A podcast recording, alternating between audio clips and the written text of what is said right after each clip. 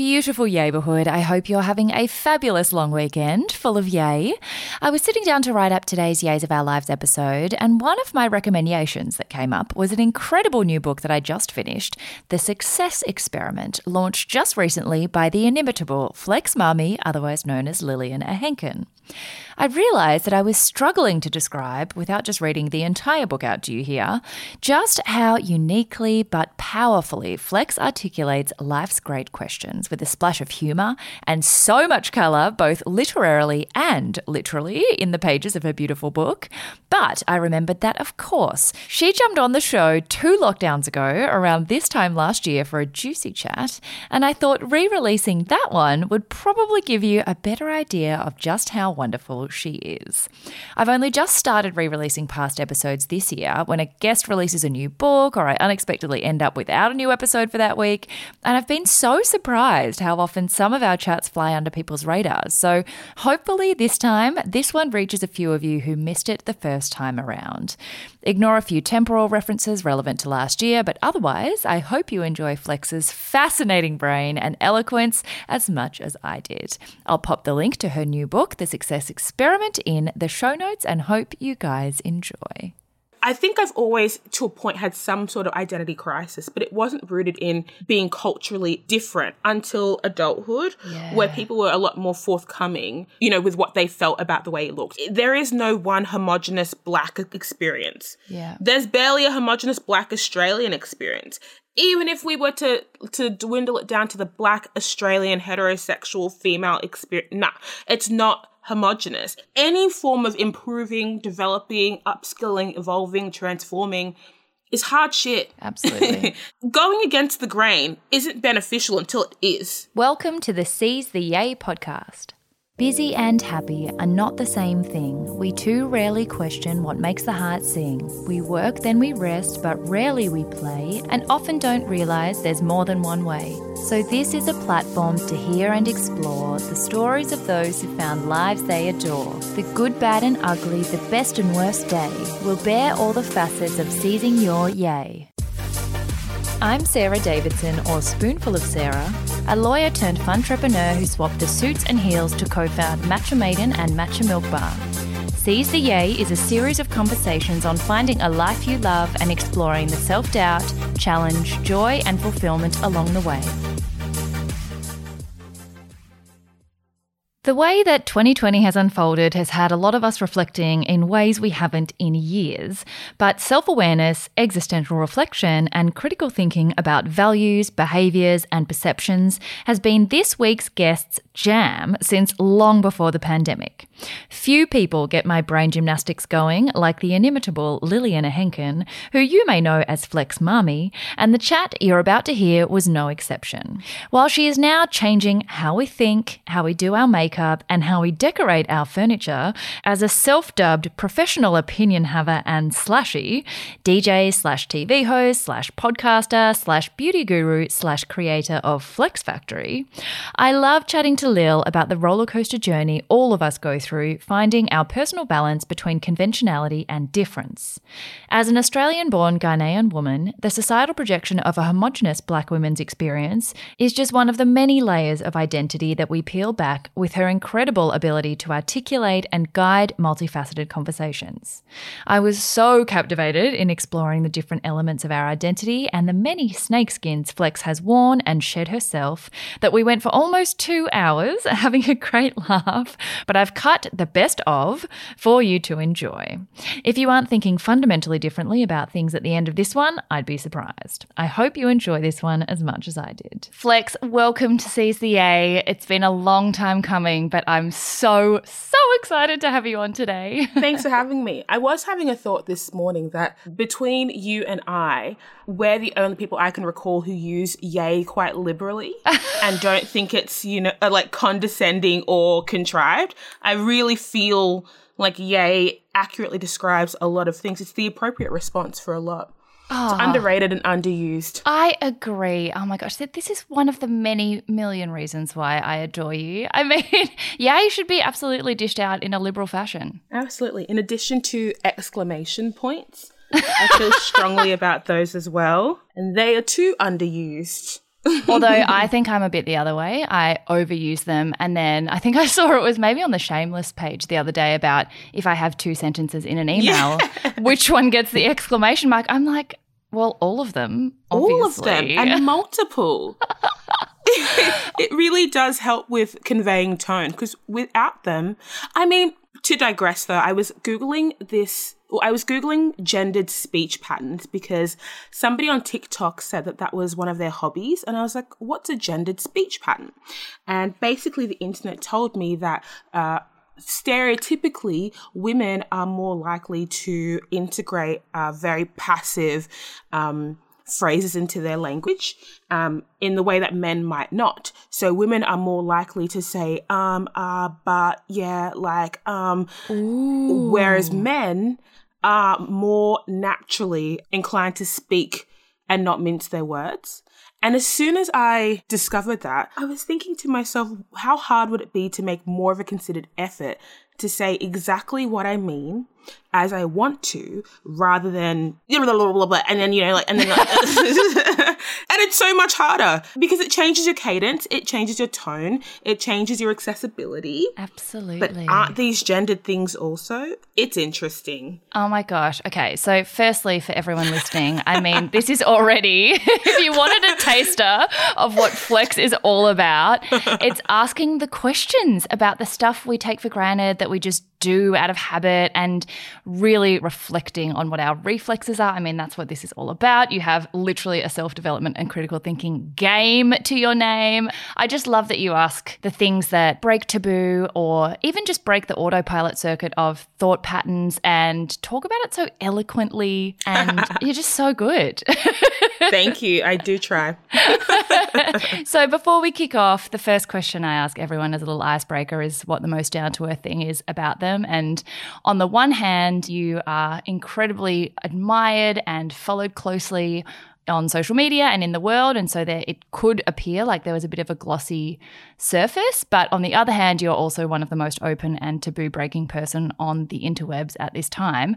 So it's probably like not a question I actually need to ask you, but for anyone who's new to Flex Mami, what's something really down to earth about you? Oh, that's really interesting. And a trickier question, maybe for me than most, because sometimes I struggle with the way that relatability is commodified and how we're all so hyper aware of not being seen as other. Like, I'm just like you, I'm normal. when in reality, probably most of us aren't like our audience and we're not normal. We are the abnormal.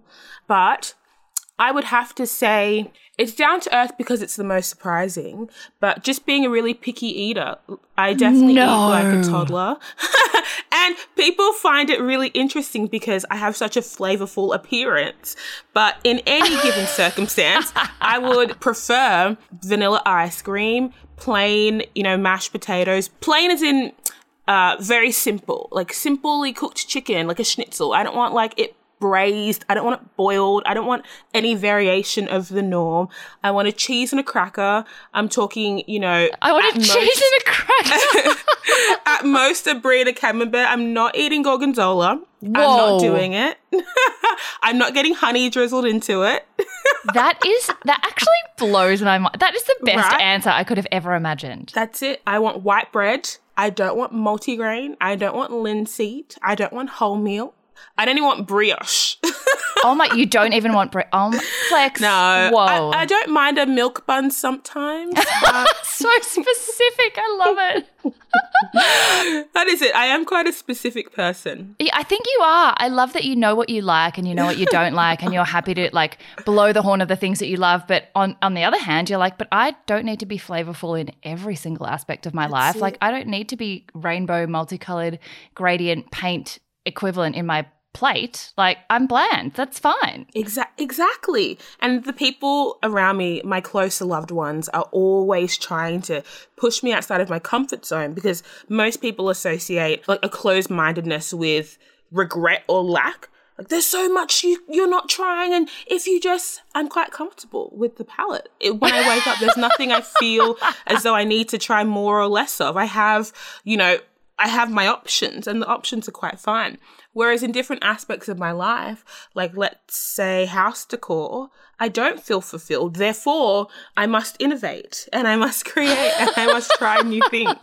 oh my God, I love you so much. And that actually, like on a deeper level, what I extract from that as a really important reminder is that we do have this overarching belief that getting out of your comfort zone is a good thing. And really, we strive for discomfort because of the growth opportunity it offers, which in a lot of cases, people do need to get out of habit and familiarity and just, you know, autopilot. But there's also something about you you can choose to stick with the things that you like just because exactly. you don't have to be different all the time. Like, oh, mm-hmm. great lesson. Great. Le- I mean, we can just end now. I mean, I've learned my lesson for today. and that's it. Thank you so much for listening. Oh, man. So, I mean, you are not only one of my favorite people, but also just have really embodied everything that Seize the Yay is about, about all the different ways you can take your career, all the many ways that you've gone that you might not have expected. And I love how there are so many contrasts in what you've done, what you do, what your personality is. I mean, you're, you're a professional opinion haver. You're just so many different things, but you hold them all so well. And it's again, I think I love that it's not out of indecision that you are a professional slashy, I think, as you call it. It's mm-hmm. a, a, choice to pursue so many different sides of your personality. So the first section is your way TA, which is pretty much explaining to us all the bits that came before the you that you are now. And I think we often see people like yourself who are quite confident in their opinions and where they sit and what I mean, like what their palette is. And you've done a lot of work to find now what works for you and what your joy is. Mm. But we forget to go through all the steps from childhood and all the weird roller coaster ups and downs that it actually takes you to figure all that out.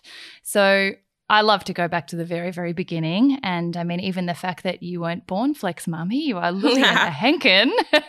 Said perfectly, too. I love that. you know, what were you like as a child? What did you think lay ahead in your future? Was it anything close to what actually it turned out to be? And I think also just in light of the last couple of weeks in particular, tell us about your experience as a Ghanaian woman who's of Ghanaian heritage but born in Australia. So that whole "where did you come from?" question, I can't even, I can't even imagine what that was like for you. yeah, tell us, tell us about young Lil. I guess it's important to start from a place where my understanding of myself was quite conscious. And I say that happened in high school. Before then, I'm sure I was just an empty shell who did as I was told and latched onto whatever was popular. But I remember in about let's say year nine is that I started high school a bit young. So I think I was 14 in year nine. And that was the year I just became really, really hyper obsessed with like subgenres and having fitting into a stereotype. I guess it's because I consumed a lot of American TV, as most Australians do, and stereotypes are littered throughout all of your media. Like you are in a certain group, you are emo, you're goth, you're in the rap group, you're an athlete, you're this and that, and so on and so forth. And I love the fact that within those settings, having or identifying as a member of the group gave you purpose and identity and a way to behave and a way to connect. And being, um, how do I explain it? Like, as a young person, there's so much I knew I could be, but I didn't have the infrastructure to do more than what was sort of available to me. I acutely remember in year nine, I went to an all girls public high school and in year nine, everybody was wearing the same white volley trainers, the same belt from Supre, the same tiny champion bag, the same skirt rolled up and cut too short. There was no room to, to express yourself outside of the norm because that was the norm. Mm. That mm. was the one stereotype. And if you were anything but, you were unnecessarily shunning yourself. And so I remember I made a really close friend and we just decided that between the two of us, we would just do the thing. And so I latched quite heavily onto being like a little pop punk emo scene girl. And that was my identity purely because I liked the music and I liked, you know, the culture the skateboards and the guitars and the way you could do your makeup and your hair. It was so exciting. And it was fine because once you dressed a certain way, it was very easy for people to identify with you. But what I didn't understand is that how you dressed and what they identified with could be negative. Yeah. They were like, Are you sad? I was like, No, I just like the way I look. They're like, Oh, it's really hard to identify with. So, for context, and this might not mean anything to people who don't care about astrology, but I am an Aquarius moon. I'm an Aries sun. So Aquarius Pisces rising, gal. Ah, Pisces rising. What that means about me is that I have a preoccupation with being and feeling unique and special. Like my ideas are first off, nobody gets me. Like how I see the world is so specific that you just wouldn't even get it if I explained it. now I can say that with a level of self-awareness, but as a, like a, a tween, I was latching on to things that were so far outside of my norm. Because I guess in hindsight, I was really afraid of being seen as other just naturally. So if I put myself in positions where I was other on purpose, then I was taking control of that narrative Yes. because I knew exactly the connotations with what I was choosing to identify as. I knew exactly the people that would identify with me, and I could sit quite heavily into that. That's so interesting. Um, and so that isn't it right? Hindsight. And so that was fine until we get to about year 10 or year 11. And I'm exposing myself to, you know, other young people who are from different areas of Sydney because I went to a public girls' high school that was attached to a public boys' high school, which meant that we just kind of integrated within each other. Though it was the eastern suburbs, which is quite stereotypically known as an affluent area that's very white, it was multicultural in its own way. Like I wasn't I might have been the only black girl or like one of two, but there were people of multiple ethnicities that it was expected that people had another culture, another language to speak, and that was all fine. It wasn't until I got until exposing myself to other schools that I was like, whoa, you have quite stereotypical views of me and the people that I hang out with. Like the people who would make the black joke and make the Asian joke and be like, oh, that's so crazy. And so I thought, okay, like we're getting to a point where what my mum ha- and my family had kind of uh, quote unquote warned me about uh, was coming to fruition. And I remember there was a stage in like my early adolescent development that when I was transitioning to high school, my mum was saying to me, you know, people can be a little bit, you know, forward and a bit rude. And you might be put in situations where people will ask you about what you look like and where you're from. Now, this mm. I could not comprehend. What do you mean, mum? You don't get it. Like, it's not like that anymore. People aren't going to do that, mum. She's like, I know you might not see it now, and maybe you might not see it ever, but just be mindful that you're in a position where you are a bit different from the people around you.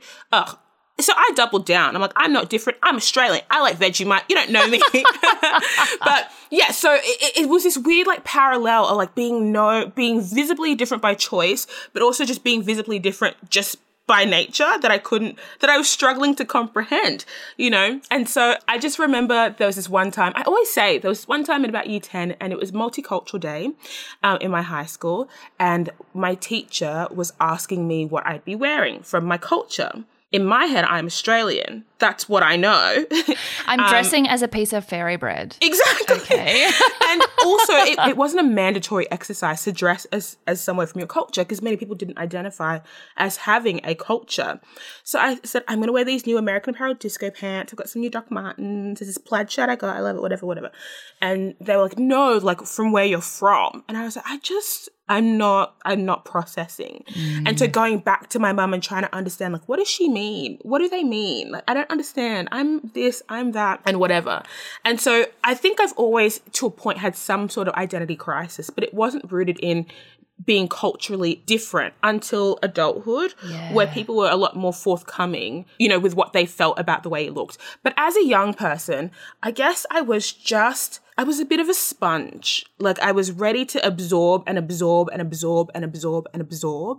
And I think I was happy for my my appearance to do the speaking for me because I didn't feel like I was the most um, articulate person. I didn't feel like I had the range to speak on a lot of topics. I was never, of course, I was in gifted and talented classes, but when you're in high school, so is everybody. It doesn't really mean that you have any academic prowess, any ability to critically think. I almost failed my fucking ATAR, which is that thing you do at the end of year 12. I got like 56. So, I mean, and I was creative, but I in so many ways, I was just a bit of a wayward child. Like, not bad, but not really that good either. Yeah. I mean, I was the type of person who was, course, I was in- integrating with people who like drank and did drugs, but I didn't do it, you know? So it was this constant dual identity of like being in it, but not amongst it, understanding it, but not being able to speak about it. You know, my culture, myself, my identity, so convoluted. I truly believe that if I wasn't, if I didn't end up in a position where I was front facing and was expected or presumed to know things, I would never have gotten to a point where I appreciated knowing things and being able to articulate and whatever, whatever. That's why I can kind of sympathize with people who don't have incentive to also know things. Yeah. Because the world doesn't really ask it of you. Yeah. You're just allowed to exist and be. And then one day somebody says, Hey, Flex, so what do you think about cultural appropriation? And I say, Oh, I don't care. and they say, Oh, but I was reading on the internet that you should ask, you know, the black people around you and they'll tell you. And I'm asking you and you don't know. Yeah, I don't know. So yeah, what can I tell you? I don't know. I'm sorry. It's not my interest. Oh my gosh. I'm not an activist. I mean, that's already just that, you know, first 10 minutes of this conversation is, or 20 minutes or whatever it's been has already been one of the sort of deepest reflections that I've had in a long time in a conversation about the different layers of identity and narratives and culture and the intersection of all the facets of your identity that aren't also that they're not always ethnicity based. Like most mm-hmm. teenagers and young people go through a loss and that wayward stage of who am I? Am I loud? Am I quiet? Am I an emo? Am I like the Supre gal? Am I eastern suburbs or western suburbs? And Yeah. I've, you're not the first person by any means who I've spoken to recently. In fact, our last guest was an Indigenous Australian Olympian, and I sort of expected this narrative to come out of I was bullied when I was younger, you know, racism and questions, and she basically didn't even realize she was Aboriginal until she was in high school. And I, you know, it was like, oh, okay, well, I've left all this time for this particular narrative that we're going to talk about. Mm-hmm. And, but I loved reading in interviews that you've done before that where are you from in high school was more like, what part of Sydney are you from? Absolutely. Like, that was, it was not, you know, you haven't had this narrative everyone's ascribing to you of, what was it like being black growing up in Australia? Like, that was Mhm. probably not the biggest angst that you were necessarily going through as a teenage girl, being like, it's all the other things that you're worried about That's in your exactly identity. it. And I, I, I feel as though it's the reason why I fought against leaning into certain conversations because they were all sort of based on a foundation of a really specific narrative Mm. where, you know, it must have been hard. You must have struggled to assimilate. You know, it must have been difficult. It's like, no, it wasn't. Like, it really Yeah. wasn't. and I also think I carried a certain naivety about the way black people might have been perceived that when people were asking questions or being a bit offensive i wasn't processing. Hmm. You know i was like surely i mean maybe they said that i look like a monkey because maybe i do. Maybe it's not a racial thing. You know it's like that's the way your mind works Yeah, because you're yeah. not exposed to these things. And so as you begin to develop your understanding of the way identity is so pervasive and of the way that people subconsciously attribute certain characteristics and personalities to you purely because of the way you appear to them, mm. it becomes a way more nuanced conversation. I, that's why these days I worry about the way people are introduced to having these conversations because it, it- there is no one homogenous black experience. Yeah. There's barely a homogenous black Australian experience. Even if we were to to dwindle it down to the black Australian heterosexual female experience, nah, it's not homogenous. And so when these conversations happen and people are said, you know, to quite literally do this, this is how you should show your support, this is how you should show your interest, this is what you should do in order to be a good ally or a well versed person or, you know, an emotionally aware person and suddenly it's not being received by the people that you're meant to be doing it for, then you're mm. in this tricky territory of being like, well, wait, hold on, I don't even understand the problem. Yeah. Wait, I like, what do they actually go through? And like, huh? Yeah, totally. I don't think I get it. And I, I, I think I had a similar conversation a few weeks ago. Not I think I know, where somebody had said to me, you know, I, I find it hard to comprehend that black people are so, you know, marginalized or they're like, they're thought of as being less than in any circumstance because all the black people that I'm aware of or exposed to are celebrities, are affluent, rich people with power. Mm. So I don't, I can't fathom that the same people are now talking about how oppressed they are. And I was like, wow, this is part of the issue. If your only exposure to a certain type of person is through a very specific lens, then how can you fathom? You should be able to. I think that's a very generic skill that most people should be able to do to perceive mm. things that they can't actually taste, see, feel, and empathy. touch. Yeah, and if you're not an intuitive person, maybe that's not something that's very easy for you to do. But for the rest of us, like I can quite easily sympathize with what it is to be a white man without being one. Yeah. it's very easy. Seems a bit difficult these days.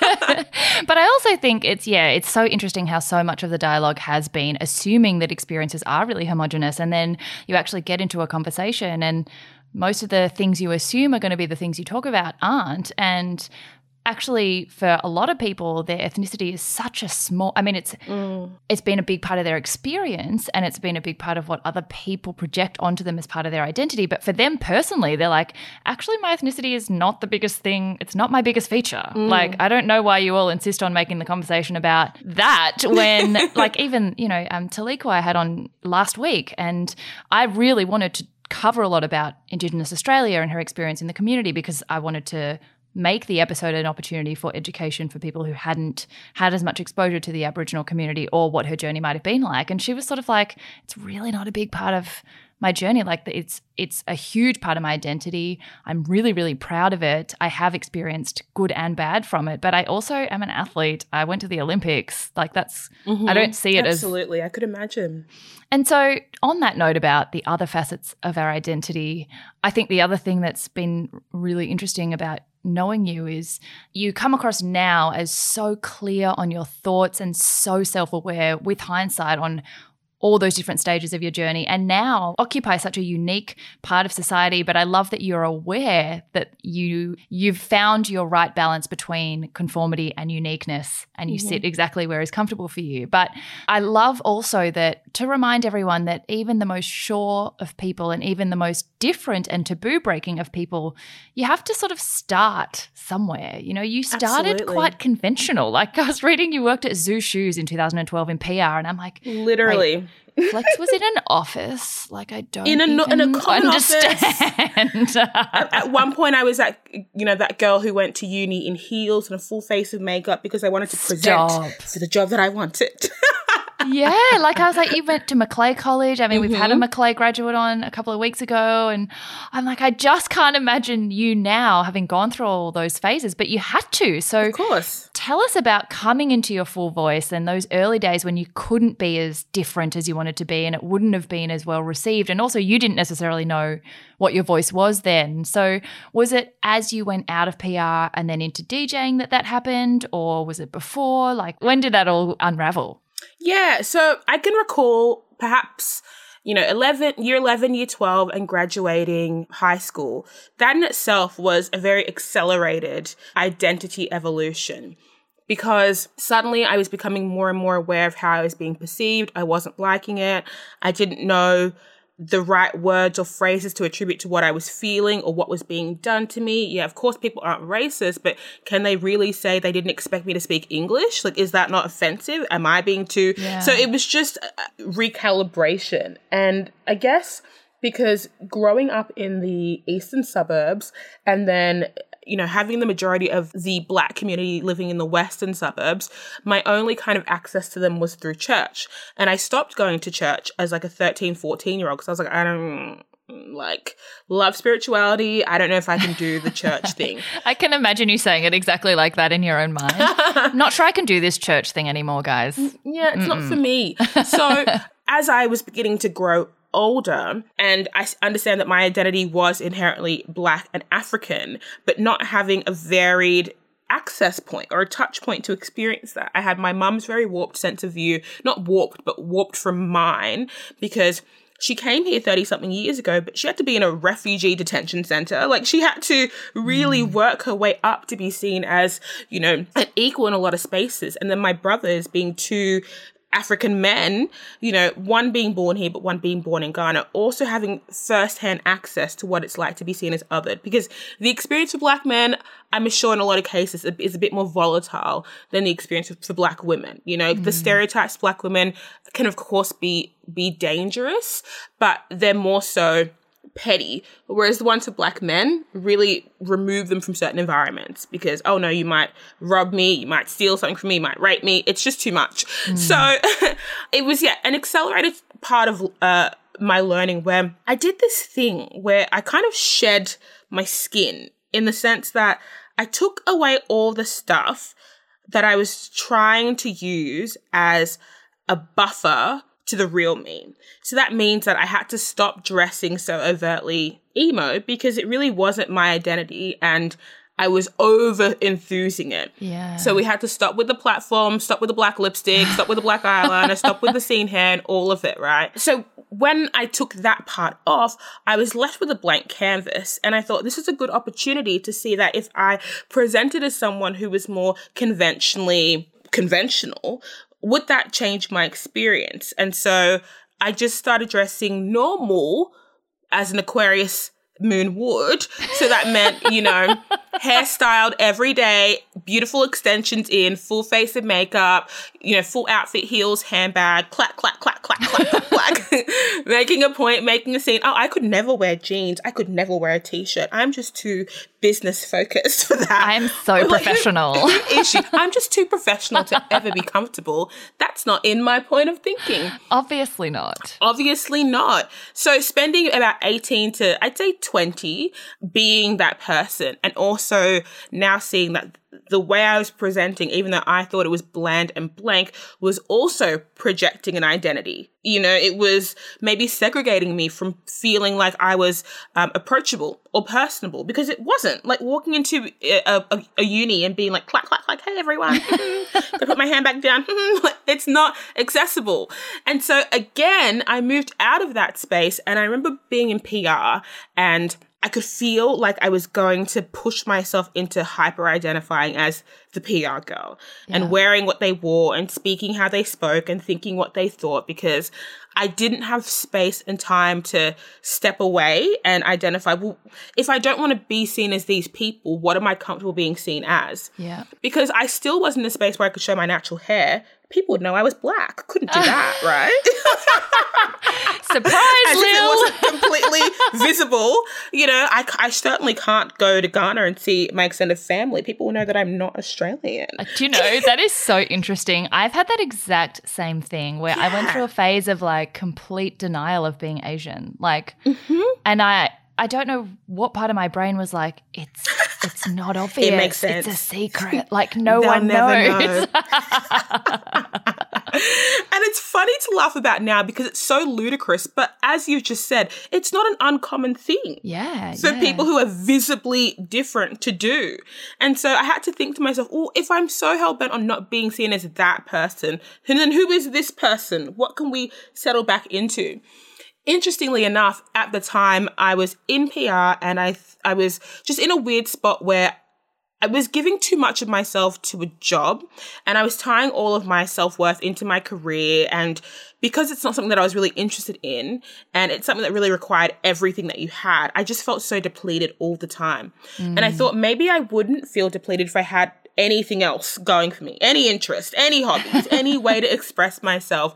And at the time, you know, being 20, all of my friends were still going out, getting pissed or whatever. But I did the binge drinking thing from 15 to 18, but didn't ever learn how to socially drink. So I was going out, not drinking, being really sober, being like, fuck, this is so boring. and I thought, I love the environment. I love getting dressed up. I love having access to this, but I, I like I want to be here with a purpose. I would love to like be a door girl, like get paid, hang out, whatever. So that's what I did, right? And the promoters that I met ran this um, club night that was called Side Change, and it was not a normal club night because that's not where an Aquarius moon would want to go to. Obviously, it was a club night that was made for and by internet kids. And if you can imagine, it's 2012, 2011. And so it's a time where, you know, dressing like the internet was big. We were wearing like cool platform boots and holographic and you oh, know oh, yeah. like, oh my god, I forgot about that. remember and like having weird hair and just being a little bit weird, you know, but it was expected to see it on the internet, but we were bringing it to a real life space. And then suddenly before I knew it, I was wrapped up in being this club kid. You know, dressing, skin, skin, heels, heels, platform boots, like crazy makeup, crazy hair. I'm just crazy, unique girl. and again, before I knew, I was just settling into another identity because I just didn't know who I was or how I wanted to be perceived. And at the time, identifying or looking as though I was a club kid was very beneficial. Mm. We were the coolest. We were the most connected. we had We clout. the VIPs who go straight to the front of the line. Whoa. Legitimately. I remember those days where I was like, I'm just going to wear my belt as a skirt because, like, 100%. I will get in and I'll just be a club rat and I'll be amazing. Hundred percent. And it was such a time. And so it was in that period where I then started DJing and then transitioned from, you know, a, a girl who DJ to being a full time DJ. And then you grow a little bit older and suddenly realize you just don't want to be like dressing up like a, a literal, like, whatever we looked like anymore. It just it was getting to a point where I was having to wear a quote unquote normal outfit out of the house and pack a, a separate change of clothes in my bag because I didn't want to get abused on the train or in the Uber to the club, and it was all too much. and so I had an it wasn't an epiphany, but kind of a waking up moment where I it always happens when I look at my wardrobe and feel like it doesn't reflect me because I've spent all this money and time really trying to be somebody different. And mm. it was it kind of coincided with being being a DJ and getting PR for that and also being like, fuck, I just don't want to be seen as that club kid, club kid, club kid, because then it, it's like club kid ethics were thrown onto me and club kid conversations and I didn't know or care about them. Yeah. And so I made a kind of vow to just be because I was finally in a position where um, being a DJ, you can imagine, like you're kind of given, how do I explain it? You, it's just a clouty kind of job. People assume you're like cool, smart, like aware, like you're creative, you're all of these things. And so I thought, finally, I'm in a position where how I'm being perceived matches how I feel about myself. So it's up to me to sort of do the extra groundwork. And so dressing how I felt and wearing what I wanted and speaking what I felt were all part of that process. You can only do so much intentionally because, I mean, you you have to in some cases change the way you operate overnight for you to really do it. yeah. And and so I didn't know what I was doing, but I just definitely knew that there was a way that I wanted to be perceived and it had to match what I felt. And to every conversation, I had to get away from being that charming Aries who's just down for a chat and is always here to tell the story and just say, how do I feel like I want to operate in this space? What feels most aligned? And I think that it was easy for me to do that and to settle into being myself because I was in a position in my life where I was finally given room to. yeah. Like, wow, if you're the DJ, it means that you have the answers. You've moved from a traditional job to an unconventional job. You live in your own apartment. You do what you want. You've made money from being yourself. You must have the vision. You've got the, you've got it all. And I didn't, but now suddenly I had space where I could figure it out. You know? And so it all had to be super conscious. And I remember there was this time when I was 18, right? And I had just uh, was one year out of high school, and I remember I was going to TAFE to study fashion business just because I thought that if you liked clothes, you should work in fashion. so I would go to TAFE like every other day and not listen, not apply myself, just fuck around. And there was one time where I thought, okay, I have assessments and shit. I should just go to the library, role play academia, and then I'll get some work done. Didn't happen. Took a phone call. Was walking up and down the um the library. What do you call them? Aisles? Are they aisles? I guess so. And I remember sort of like randomly stopping in the self development area because the conversation had gotten to a juicy point where I couldn't walk and talk. It was far too complicated. Oh my god, yeah, I was- absolutely. I know it hits like this critical point where you're like, I can't use my energy on my legs. No, No, I must listen.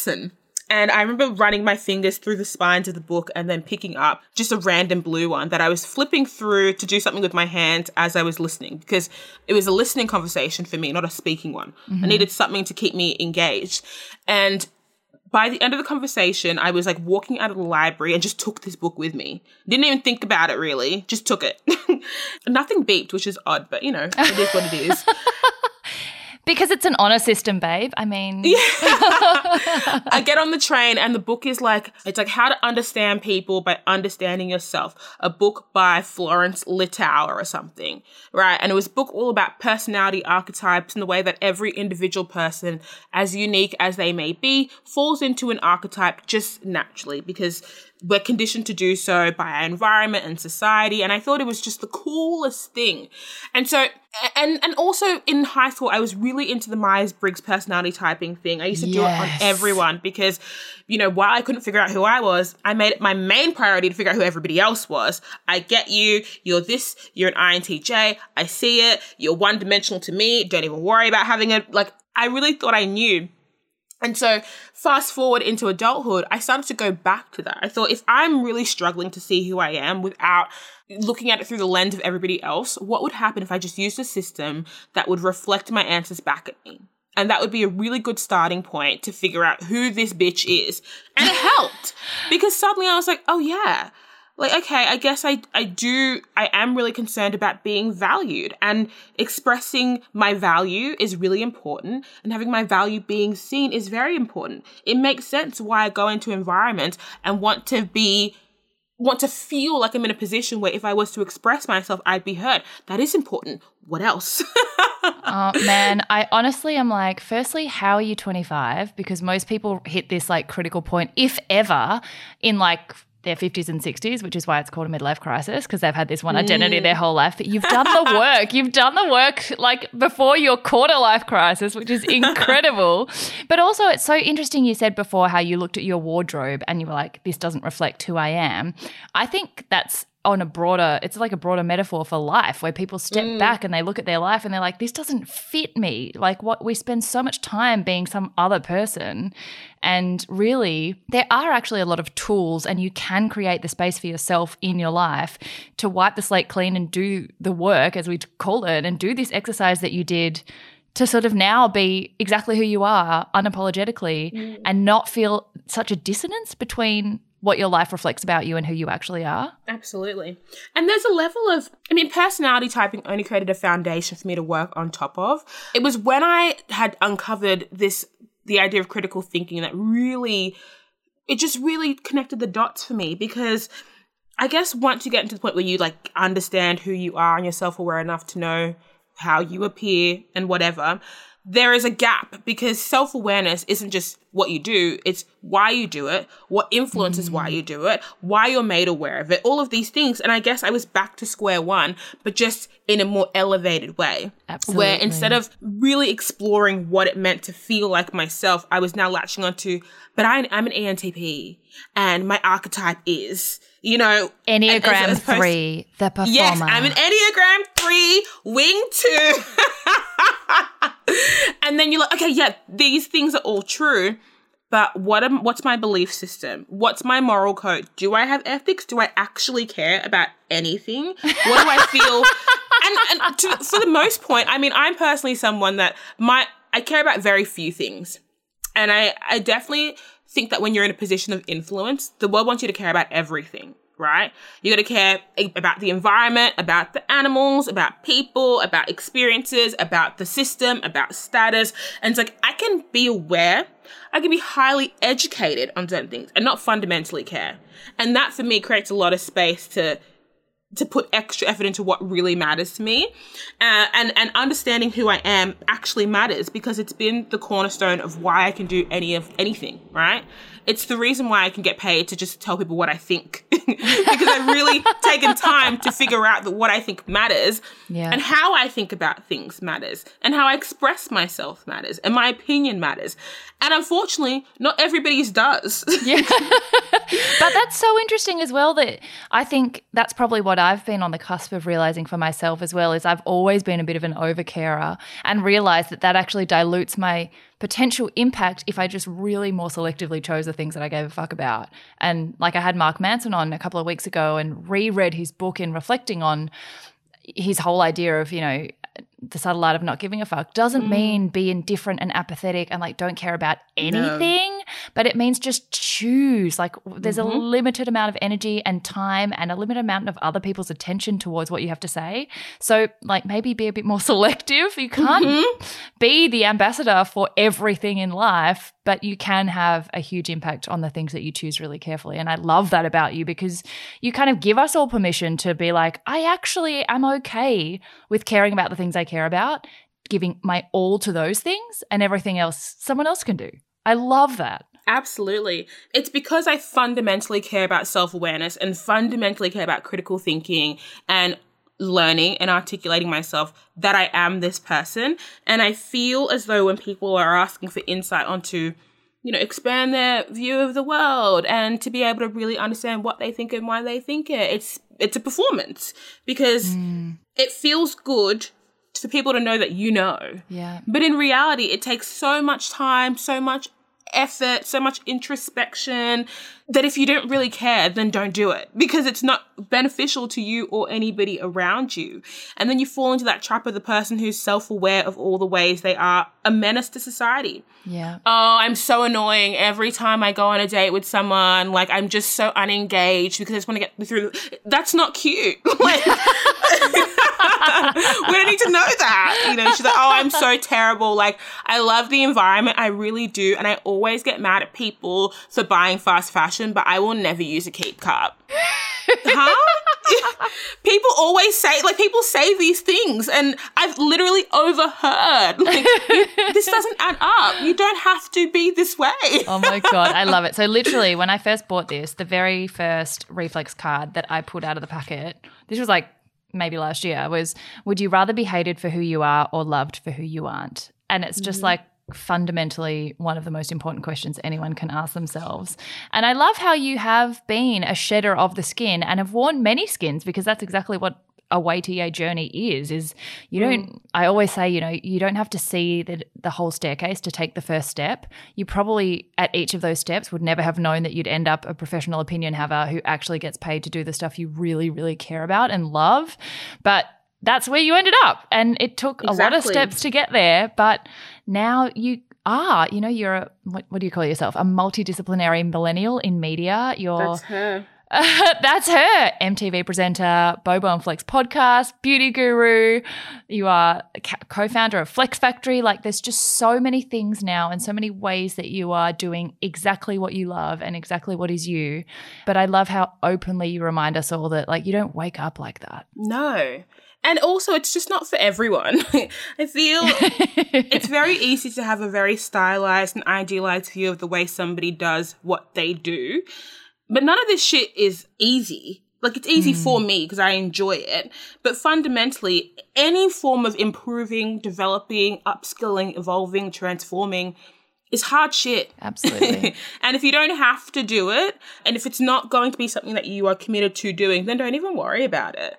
I mean, the question would you rather be hated for who you are and loved for who you, who you aren't is such a cliche because I don't think the average person is acutely aware of how they move through the world begging for approval. Yeah. Because it really is important to be to be felt as though you're liked and loved. Mm. And it's really interesting because when I play that game or when I answer that question with people, they always assume I, I prefer to be hated for who I am. Fuck no. You know how terrible it is to be on the receiving end of anything but like acceptance and warmth? I'm not a crusader. Like, I'm not trying to be the person who is the uh, the antagonist, you know, the one who's just like the anarchist who's doing things and it's what I want to do. And if no, no, mm. I'm acutely aware of how good it feels to be put on a pedestal or projected upon in a positive way. And I'm quite comfortable with that because I always know I'm never going to be in a position where I can go to each individual person that has access to me and explain them exactly who I am mm. and the way I want to be seen. It doesn't matter. And I don't really care. like, just give me the good shit because I am motivated by pleasure and leisure and feeling good mm. and being mm. loved. Like that's fun, not being mad. Absolutely. And I think another thing that really stands out and why you have the longevity and support that you do in what you do, even though if other people were as sort of taboo breaking or open about things that make other people uncomfortable is because it's clear that you're not doing it just to be controversial. Yeah. You know, you know, it's clear that you're not just like, I'm just going to like cause a fuss here. Like, I'm just going to say shit that makes people uncomfortable because it's fun. Like you do Yeah, it because you care about sexual liberation and you care about education of, you know, people about topics they wouldn't normally engage in and you do it so well. 100%. And it's an interesting way to put it because I now we're in this time where of like what do I call it? I don't know, like radical we're just in a very radical time at the moment. And and mm. people are getting thrust into evolution prematurely. You know, yesterday you weren't aware of the way black lives were disproportionately affected to other lives, but today you are and suddenly you want to be an activist. It literally cannot happen overnight because your ability to understand can't be fully evolved in a night. And and what we see is like you said, this it's not even contra- people aren't trying to be controversial in the sense of like let me jump on, but there's this definitely their motivation doesn't match with their actions and it doesn't ever feel genuine. And I feel like we are in a time of performative everything. Performative mm. activism, performative relatability, performative understanding, performative normalhood. I too have depression. I too cry. I too, and it's like, we get it. But if you spent half that time just trying to better communicate who you are and the expectations of you, then maybe you wouldn't be bullied for not advocating for certain groups. And maybe you wouldn't feel pressure to show that mm. you are a keep cup using, environmentally conscious so and so. You know, people always use that annoying cliche phrase. It's like moving through the world with intention and blah, blah, blah. But it so matters.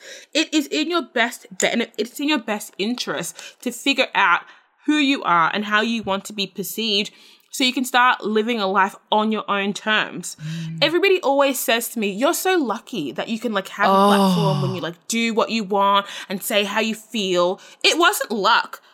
Going against the grain isn't beneficial until it is. You know?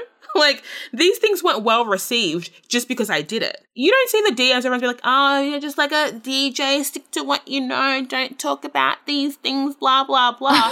and suddenly it's like, "Oh, can we borrow your mind? Here's a consulting fee." There's it. There's a process, you know. Oh my gosh, And don't yeah. stress yourself out if you're not here for the long haul. I'm not saying not to give things a go and see how they fit, but also if we all cumulatively spent just an extra few minutes a day critically thinking, assessing what we do, why we do it, what impacted what we're doing, and what we really think the benefit is of anything that we're doing. Because we all have an agenda. Mm. We all have agendas. Mm. It's just a matter of a lot of us aren't, acu- aren't really aware of why we do the things we do. As soon as you can get down to the like the nooks and crannies, you start to feel free. Oh, them nooks and Suddenly crannies. you're just like, ugh, I, I know why I do this. I know I can comfortably say that I do care about things and I don't care about things. I have agency because I've given myself that agency. Mm. Nobody said, hey, Flex, now we think it's appropriate that you can speak about things you care about. I did it anyway. Yeah. No, but that's actually such a good point because with anyone who's doing something different in any way, like even just like, you know, technological innovation or product innovation or thought innovation in your case, it is really unpopular and controversial until it's not. But someone has to go through that bit first, which is why I love to go back to the very beginning when you weren't able to be as freely yourself and probably didn't know who that was anyway. But Yeah. you, you couldn't have been born into the world Flex Mami as you are now it just wouldn't you know that's not how people's journeys go and that's not how change is generated and that's not how unique voices in society develop you have to go through all the conformity and then you have to go through it all to actually make get the trust and build the voice that you have today i don't think luck i mean i think luck is a part of the journey for you know everyone, but I think most of it is that you're a damn hard worker and you are willing to just put yourself on the line while you explored all these parts of yourself. And now you've earned where you are to be able to be a professional opinion haver because you've spent so long working on your opinion. That's it. I always it's it's interesting because I tell people to like it's all about assessing what actually works for you mm. because I speak to my boyfriend about this sometimes. He's kind of like, I don't know if I could do what you do. I'm like, yeah, you are a risk analyst. You work in finance. Everything mm. you do is binary. There, there is a way it needs to be done for the best possible outcome, and you don't stray. And there's a reason you don't, because all the risk analysts before you have proved that this is the best way to do so. What we do, commodifying ourselves, is very risky. I feel like people forget that people aren't inherently likable. You know, like not everyone can be in a position where they not only sell themselves, their personality, their interests, their beliefs. The way those dots need to connect, the way you need to be so acutely aware of how you're perceived and what spaces you can enter. I definitely wouldn't say it's rocket science, but it's just not simple work. And often, if you had to outweigh the benefits, uh, the pros and the cons, the, this industry is riddled with cons. Mm. Even the idea of every week jumping on to express how you feel and then being tied to those ideas. Absurd. So absurd. Absurd. So absurd. and yet we do it because we can and because we're comfortable with what we're saying and how we're saying it. I'll be the first person to say tomorrow, oh, you know, I take it back. I don't really, I don't really uh, subscribe to those beliefs.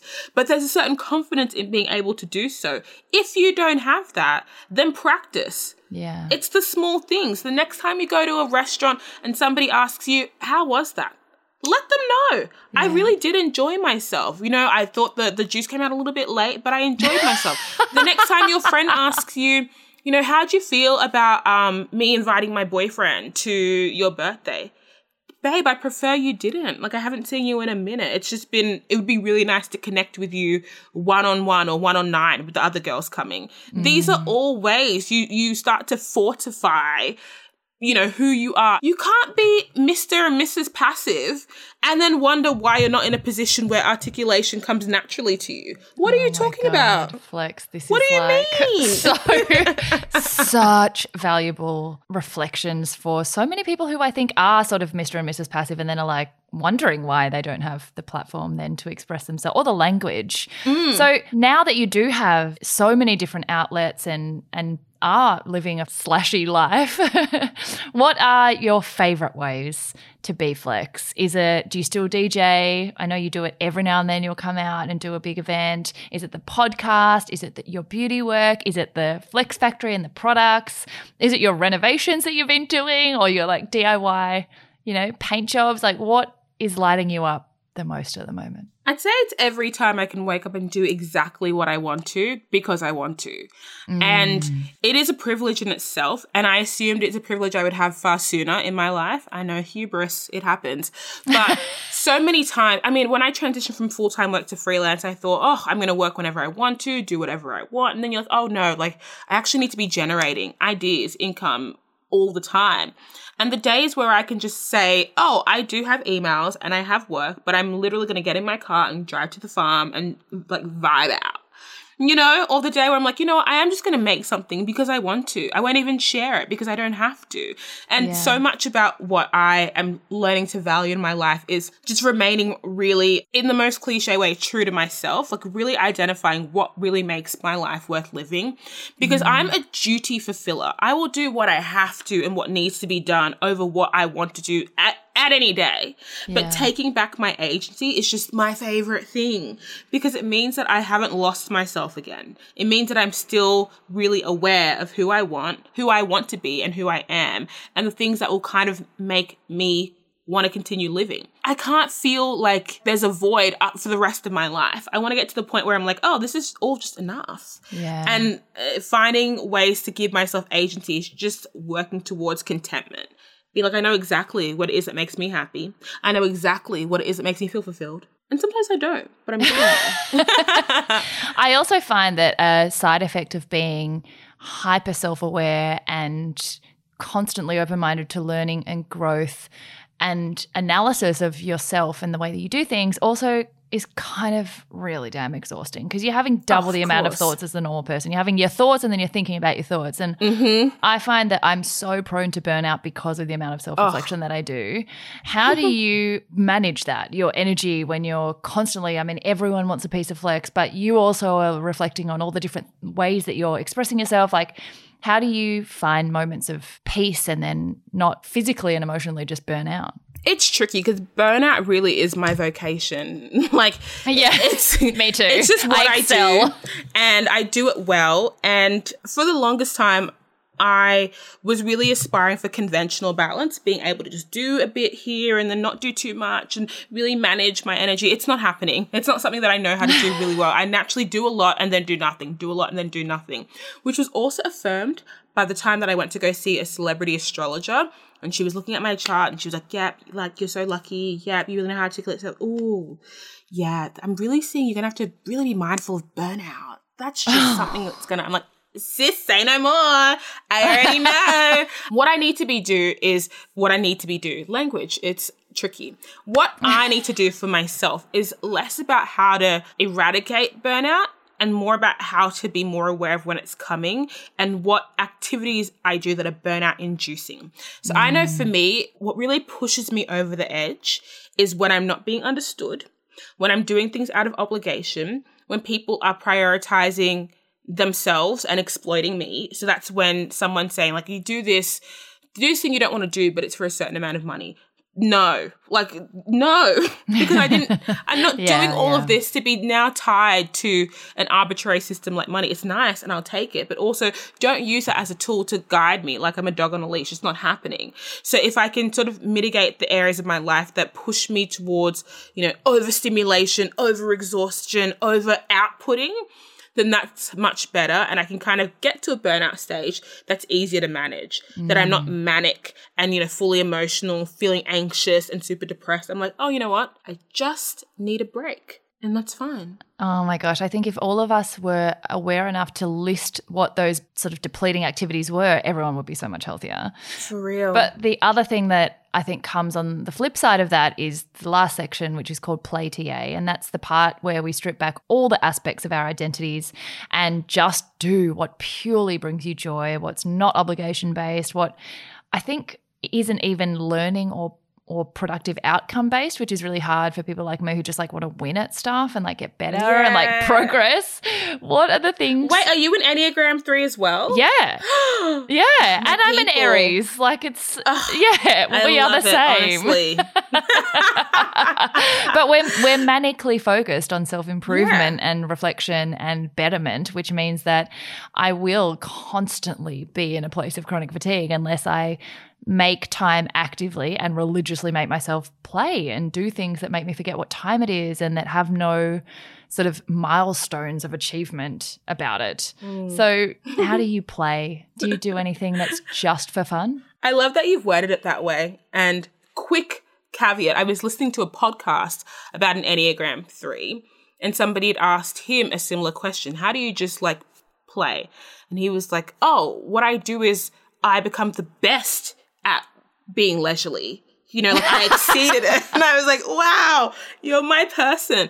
But ex- that's exactly it. I knew there was a time where, you know, I, I was never going to be that person who just like, you know, feel when I needed a time to take a break and then take it. No, I need to do it with mm-hmm. intention. And so there are some days where I will just watch Netflix for 10 hours and watch a season a day because I can and I should and I want to. And um, it's finding activities like that that don't that I can't justify at all. Yeah. But I will prioritize. And that is, you know, getting another draw- a chest of drawers from Facebook Marketplace and painting them. Do I need more drawers? No. Do I have more space? No. Am I going out of my way to inconvenience myself? Yes. Will it bring me joy? Absolutely. I love that you're now getting people to send you things they find on Facebook Marketplace that are like, outsourcing. if you see it, yeah, and you know I need it, then I will take those drawers. I don't care how much room I have to move around in my own house. Honestly, it's just I'm outsourcing and optimizing my lifestyle. But yeah, just my challenge is, like you said, not not trying to like monetize things or attribute like a, a, like um a value to things in the way mm. that it mm. makes me feel good or bad to just do and being creative helps because i can just paint or make something or whatever and and it'll take a whole day and that's what i need yeah but yeah i mean i i just if you're not creative i don't know how you just find time to do things that don't matter because yeah like being person who's not creative and then doing creative things and not being good at it, that would suck. Because there's a reason why I can go and buy a chest of drawers and paint them because I'm good at it. And you know it'll turn out well. Is enjoyable even if there's no like value attribute to it. I'm like, it's fun and it looks good. it does definitely look good. so, just to finish up, what are three interesting things about you that don't normally come up in conversation? And I mean, you have a lot of conversations and are pretty yeah. open about yourself. So, it's probably a hard one, but I mean, I read one that your last meal would be a bunless chicken burger with chips and mushroom sauce, which really surprises me yeah. because we know that you're bland now. And I'm like, really? Mushroom sauce? what? And to think mushroom sauce is one of those things. So for context, the restaurant is Hurricanes, and I don't know if they exist in Melbourne, but they're definitely no. in Sydney. And okay. it's just like a simple steakhouse type vibe. The kind okay. of place where you could take a family for like a nice ish meal for somebody's birthday. But for yeah, the yeah. average, you know, like adult, it's just where you go to on like a date night if you wanted to, you know? Yeah. I went there all as a teenager because it's where we used to go when we were 16 and we wanted to dress up, go to Darling Harbour, wear heels, and go to a nice restaurant. And I, have ordered the same thing for years the bunless chicken burger because the bun is too big. Is it, it brioche? It's also, you hate brioche, right? It's not brioche. It's oh. a ah. big, crusty, seedy bun. Oh no! Mm-mm. That you literally can't wrap your mouth around, it's and it just takes friendly. up room of the plate. It's not. It's not at all. So I remember, like all throughout my high school high school period, even in adulthood, my best friend Grace. I've got two best friends called Grace, not to get them confused, but Grace from high school would always order mushroom sauce, and it's brown. It looks unappetizing, and I was like, "Ew, Grace, Grace, whatever." And then one day the picky eater tried it and was like, oh, I get it. Mushroom sauce is good. so unfortunately though, I guess my, my taste buds have, you know, transformed in some way, but Hurricanes doesn't hit like it used to. Ooh. So I might have to amend my last meal later on in my life, but for now I'll take it. Nice. The other thing that's quite let's just say it's something that people wouldn't know about me. And so if you look at your fingers, right, like turn your hands palm side up. Mm-hmm. And if you look at the little creases on your individual fingers, right? Yeah. How many can you count? There's like, like defined creases. So there's like two at the base. Yeah. Two at the first knuckle and then one at the next knuckle, mostly. I Show think. me your put your palm to your thing. So let's say like look at your pinky, right? You've got like one at the base and then like that sort of like two lines that are connected in the middle and then one at the top. So we could just say three defined points, right? Yeah, yeah, yeah. I have four. What? We've got one, two, three, four. And I had this I don't know if it was a theory, but when I was younger, I used to say that I was definitely like an alien princess kidnapped, right? So unique, so unique.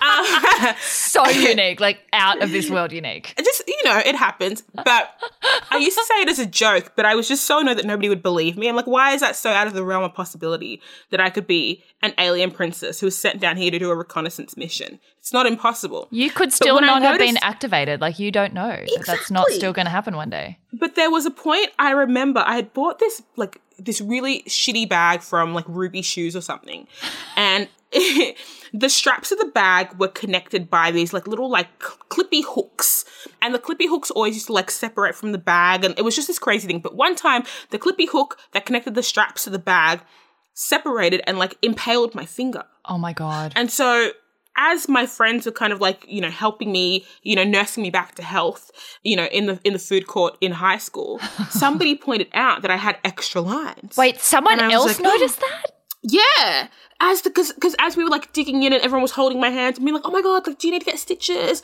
everyone's like why do your fingers look so long like what's what? that about and I was like, oh, I don't know. And so we started comparing all of our hands and saying, oh shit, I've got extra lines, but not an extra knuckle. and every now and then I'll remember this really special trait. And I'll Google it. I'll, I'll like go to like palmistry.com and figure out like what, what it actually means because some people just have an extra line on one finger. I've and you have it on, on both? majority. Because yeah. you're special and different and unique. And different. it's been confirmed. So I feel like it's an identifier of sorts. And okay. eventually when the aliens come down, they start to segregate us by value. And because we're all gross gremlin humans to them, the equivalent of like germs, they're not going to know how to, you know, segregate us by our skills or our perceived worth. They're going to look for physical characteristics. And I'm hoping that long fingers like theirs will be a point of you know, harmony. Right. I mean, I also think they'll look at your furniture collection and go, Yeah. yes, Get her. we want her. She can make all the drawers in space. Can you imagine? Aliens would think we're just such dummies. Like, this is what you do with your time. totally. Absurd. Idiots. Totally. They would Um, look at like Instagram and just be like, what is happening here? Stupid people. so that's one thing. And that's two things. And I would say the third one is I mean, what don't people know about me? oh, I would say, I mean, maybe they do or don't know. So up until maybe like a year ago, maybe two years, I had this like preoccupation with thinking that over emoting was a bad thing. I used to be such an emotions police officer. No. Where if people around me were over emoting, laughing too loudly, crying too much, like doing anything too much, I would just get so physically uncomfortable and have to feel like I should police that environment. Often I didn't, but like off these days, and do you know what it is? I've had to like go back into like the recesses of my mind because as some like if you look at me, I'm not a conservative person, right? Like I'm not someone who presents as being conservative in any way by like my ideologies, by the way I govern myself, whatever. But I definitely have like from just growing up had it drilled into me by my mum to be appropriate. And like ah. conducting yourself in an appropriate way is very important. And because so much of my life is unconventional i am conducting myself appropriately for what is expected of my lifestyle right or of the situation. But when i move into spaces where the standard is conventionality and there is like an appropriate way to act i get super paranoid. So like if we're in public and like my friends are talking too loudly i'm like hey sis like can you Oh my god, no please? way! And they'd just be like, "Flex, what the hell? You're the loudest relax. person ever." That's amazing. It's so bizarre, but I'm I've, I've been working on it. I, it's definitely something. Or like if I'm in the bank and someone is like speaking Oh, too bank. loudly, I'm like, oh no no no no no no no no no no no. or if I'm at a bar and somebody is like not understanding that you've got to like have your money out ready or your card and you've got to like decide before it's your turn. I like I freak out.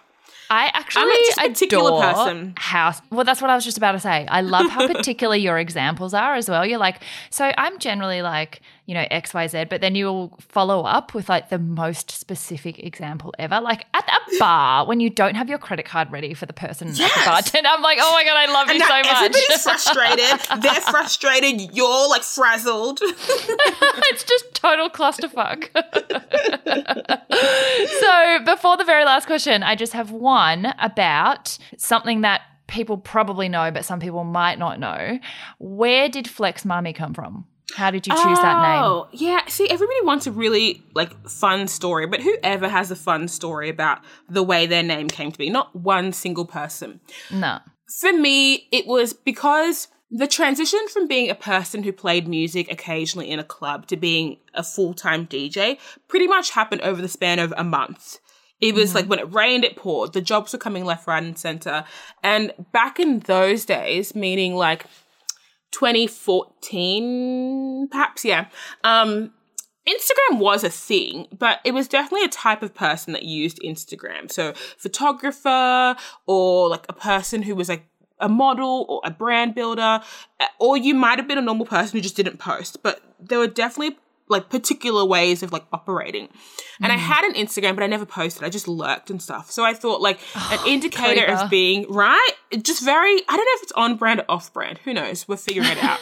but I knew that like a, a a key component of being a DJ was having, you know, social media and, you know, with specific names and stuff. So I remember being in a like a round table with the friends that I ran that club night with. And I was like, fuck, I need a DJ name. Can we just quickly do a little like a little hour of power? Let's just get one so we can like quickly get the Instagram and get the Facebook. And at that time, Flex was a like I don't know, like a colloquial term used, like lit and sleek and Yeah. it was Whatever like else. mad flex bra. yeah, you know, it was a thing. And so I was like, I want to use flex because I feel like that, like the connotation's good. It's easy to spell. It's phonetic. like it's so easy. But naturally, flex is so intertwined with the fitness industry and like the chiropractic Mm. industry and, like the, the muscle man industry. So naturally, all of the handles were taken. I'm pretty sure there was a DJ flex already. Oh, yeah, probably. So the round table then transitioned into okay, we need like a prefix or a suffix to like make it yours. So like you know, what about like Lil Flex? His name is Lillian and Flex, and I was like, mm, it feels like a bit of a parody. It could be like on the nose a bit. yeah, And so yeah. we're like, you know, it could be, and I was like, I just want something that like is very simple that eventually, if I don't need to use it, I can just take it off. So like a baby or like a, and it was at the time when everyone was called like young something, you know, or like, you know, so I was like, what about like a baby or like a mom? And someone's like, what about mommy? And I was like, fuck yeah, let's just do that. Amazing. And I so love we- how it was so random. we go onto Instagram to get Flex Mami the handle, and it's taken. How? But at this point, we had already committed to Flex Mami. Like we had done the round table, I had gotten everyone Yeah. thinking for too much time at this point that we just had to stick with it. And we went on this guy's page, like this this black guy. I don't know where he's from. He has no bio. He's on private, and he has like a thousand Does followers a thousand followers now. My boyfriend checked the other day to make fun of him. but um, back then, he probably had a hundred and something followers. I was like, do I ask him? Because I remember somebody had um bought KanyeWest.com, like his domain, Oh, and he ended up paying them a significant amount of money to get the domain back. So I was like, I don't want to be extorted, Yeah, oh my God. But you need that name. but I Like, need the name. this is my name now. So I just decided to be flex.mami on Instagram, then took the rest of the handles and everything else, and then that's it. Amazing. but it was purely a it, it, it was it was a, a manufactured name. It wasn't ever like a nickname. It wasn't anything. It was manufactured for the purpose of needing to be perceived as a brand. And if i knew it was going to stick and be a thing then i would have considered it differently. But then it might not have come out so well. Yeah who knows but now it's just flex i mean everybody just calls me flex the mommy is like a full government name like it's so formal Yeah, I know. It's like that is my full name. Flex. When you're in trouble, Flex Mami, come over Yeah. here. yeah who would have thought Oh. names matter Yeah, but uh, you know what? I kind of think that if you had labored over it too much and known how far it would go, you might not have ever decided on something. of course I love that you were just like, yeah, that'll do. And now it's like freaking amazing. That'll do. I mean, one day I'll retransition back into Lillian when it serves me and suits my lifespan, but for now, this will do. It's also such a beautiful, delicate name, Lillian. It's is, like isn't it? Flex is like so strong and like really powerful word, and then Lillian's like Lillian, and I'm Dainty like, oh, it's just so like yeah, such a contrast. One day soon, my time will come. come. and very last question, since I love quotes so much, what's your favorite quote? Ooh, wow, quotes. Big question, I know. Um, can I quote myself? Absolutely, you can. that would make it even better. I've been saying for years, and I'm pretty sure it's something that my mum would have said in one of her like amazing, you know, sermons to me. Yeah. But it's simply if you know better, you do better. And it's two pronged because on the first hand, it asks you to kind of be a little bit more forgiving and forthcoming, uh, forgiving and sort of empathetic to people who don't know. And therefore don't do or act in the way that you deem to be appropriate or good. So when you come across somebody who's just a little bit ignorant and you're like, oof, if you mm. know if you knew better you probably would behave in a different way you know? Mm. So let me hold some sort of like empathetic space for you.